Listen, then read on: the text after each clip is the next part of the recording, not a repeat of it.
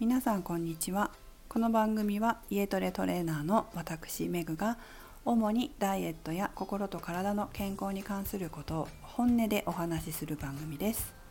28回目の今日はステイホーム中ダイエットにこれがおすすめをお送りします。ステイホーム中と言ってしまったんですがもう全国では外出自粛が解けて日常生活を少しずつ取り戻している方もいらっしゃるかもしれません。そういった方でも今回の内容はダイエットの基礎的な知識になっていますのでご興味があれば最後までお聞きいただきたいと思います。またコロナ太りをされた方ぜひぜひこのお話聞いてくださいね。そしてこれがおすすめの結論から言いますとそれは筋トレです。まあ、結局筋トレかいと言いたくなりますがその理屈をきちんと知っておくことはとっても大事だと思います。ダイエットをする上で欠かせないものはそれは1日の消費エネルギーですね。1日の消費エネルギーは大きく3つに分けて考えることができます。1つ目は基礎代謝。これは1日の消費エネルギーのうちの約60%を占めています。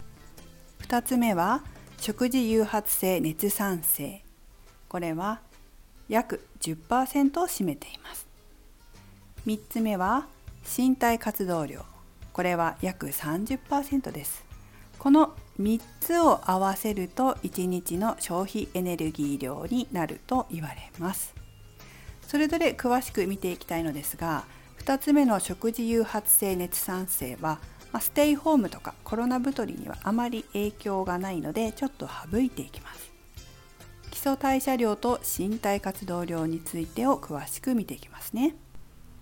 まず1番目の基礎代謝量。結構多くの方知ってらっしゃるかと思いますが改めて復習していきましょう。基礎代謝とは私たちが何もしないでじっとしている時にも体は動いてくれています。呼吸をしたり体温を維持してくれたり血液を流してくれたりしていますね。その時に必要な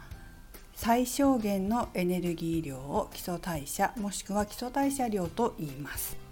基礎代謝に占める割合で大きいのは筋肉や肝臓や脳のエネルギー消費です。そのため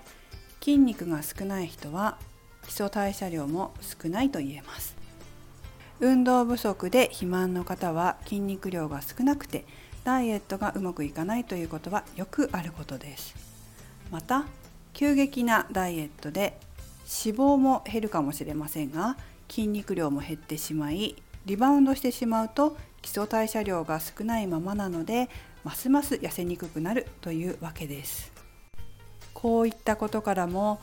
ぜひステイホーム中にやっておきたいことというのが筋トレと言いたい理由の一つです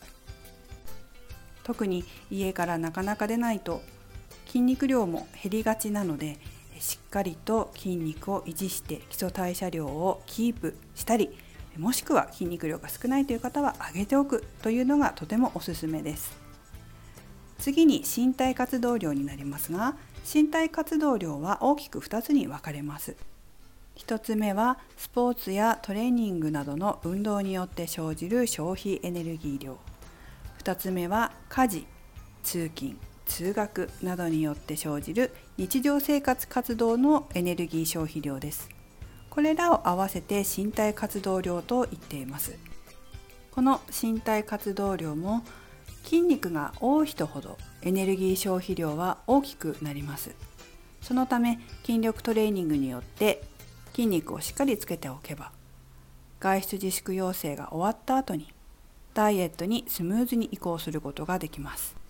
要するにステイホーム期間中というのはこれから先にダイエットしやすい体を作るための期間と考えて筋力トレーニングをしておくということがおすすめになります。ただし前にも放送で話しましたが人の体には体質というものがあります。筋肉がつきやすいタイプの方はこのような筋トレをすることによってちょっとムキムキになってしまうこともありますので、まあ、女性の場合はそれが望まれないという方もいらっしゃいますからこの場合はウォーキングだったりとかそれこそ身体活動量の家事日常生活活動ですね。こちらを増やして消費エネルギーを増やしていく。それだけでもすごく効果があるかなと思います。逆に筋肉がつきにくい方筋肉量が少ない方というのはぜひぜひこの期間中にトレーニング頑張ってもらいたいなと思います。どうしても筋肉がないと太りやすく痩せにくいというふうに体の構造上そうなってしまいますので基礎代謝量や身体活量活動量を上げるためにもトレーニングして筋肉をつける期間というふうにステイホーム中していただくとステイホームが終わってから痩せやすい体になってダイエットに弾みがつくと思いますよ。ということで、えー、おすすめは筋トレでした。それではまた